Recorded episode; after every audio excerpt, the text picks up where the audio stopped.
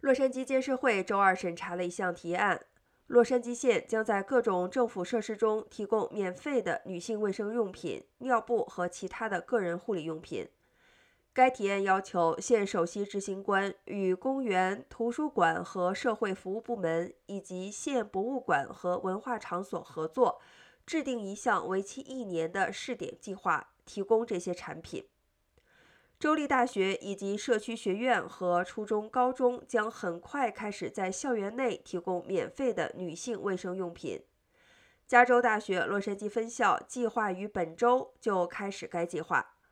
洛杉矶市也正在启动一项试点计划，将在五个公共图书馆和洗手间提供月经用品。